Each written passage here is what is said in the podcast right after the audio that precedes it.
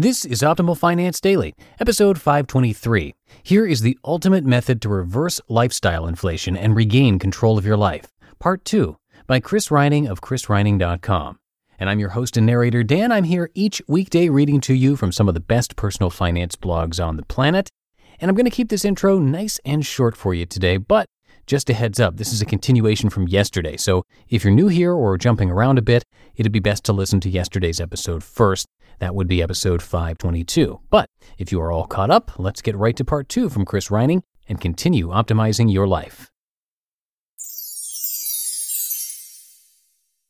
Here is the ultimate method to reverse lifestyle inflation and regain control of your money. Part 2 by Chris Reining of chrisreining.com. Tactics to control everyday spending continued. Create awareness. The Everyday Dollar Diaries is a popular series where readers keep a daily spending journal for one week, and I publish the results anonymously. The point of the exercise is to bring an awareness to how we all spend our money.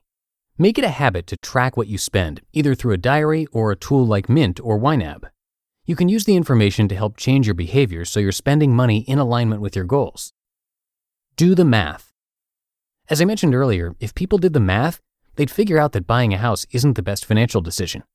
While doing the math is so important for big stuff, like buying a house, it's equally important for smaller stuff too.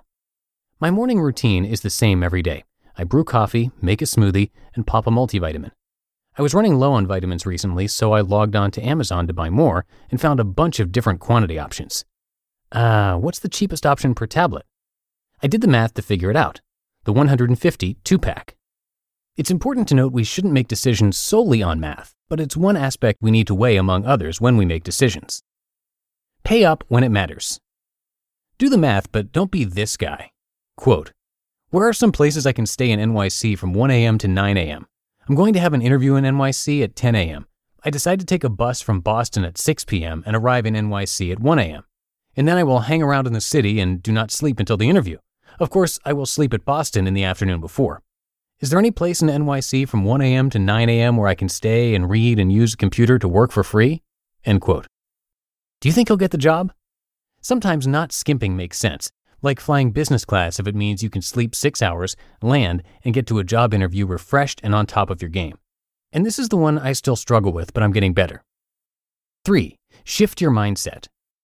Scientific evidence shows that taking action changes your mindset, like if you put a pencil between your teeth to force a smile, you'll become happier. Or if you stand with your legs apart, you'll gain confidence.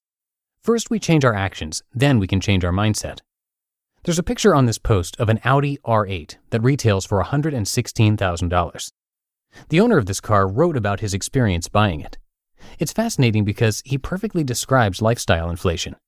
Quote, Another piece of advice for anyone looking to get a supercar is to work your way up slowly so you get more and more comfortable with the higher car payments.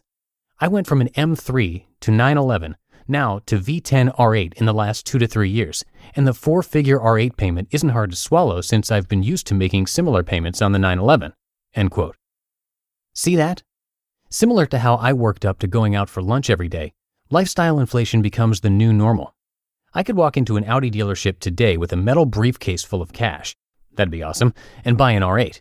But I can't justify paying $116,000 for a car because it's a piece of metal that gets me from point A to point B. My 10 year old BMW can do that, but I saved $100,000. Here's the mindset shift part. Based on a 4% safe withdrawal rate, the $100,000 I saved earns me an inflation adjusted $4,000 every year for the rest of my life.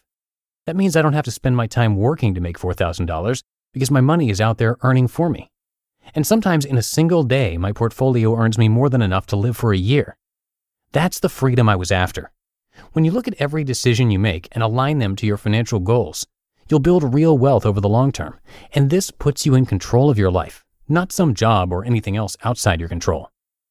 Final note People spend $132,000 to take an around the world trip, $179 million to hang a Picasso on their wall, and in one of my favorite Reddit threads of all time, waste money on all kinds of weird stuff, like wearing a new pair of socks every day, 150 a month on watering the lawn, and $200 a month on Lego bricks. Everything you do, including how you spend money, comes with an opportunity cost. That means you take away from something else, whether directly or indirectly. Like when people say, there's no such thing as a free lunch. That means you gain the value of the lunch, but lose an hour of your time. For fun, I used to spend $1,000 a month flying airplanes. I'd like to be able to tell the girls at the bar I was a pilot. Eventually, I discovered the ones who cared weren't the ones I should be dating. But at the time, I didn't understand the opportunity cost of my hobby. As I reversed my lifestyle inflation and began aligning my decisions with my goal of freedom, I quit flying. Spending is all about balancing opportunity costs, and it will be different for everyone based on what you value. It takes time to master, but once it becomes automatic, freedom will be yours. You just listened to part two of the post titled, Here is the Ultimate Method to Reverse Lifestyle Inflation and Regain Control of Your Money by Chris Reining of chrisreining.com. And I'm going to keep this ending nice and short for you today, but before we go, it would be great if you could come by oldpodcast.com slash support to check out some of the different ways that you can help us here at the show. Most ways you can support us are totally free, like sharing the podcast with a friend, writing a rating and review, and more. And we'd really appreciate it. Again, that link is oldpodcast.com slash support. That's it for today. Thank you as always for being here and being a subscriber, and I'll see you in the Thursday show tomorrow, where your optimal life awaits.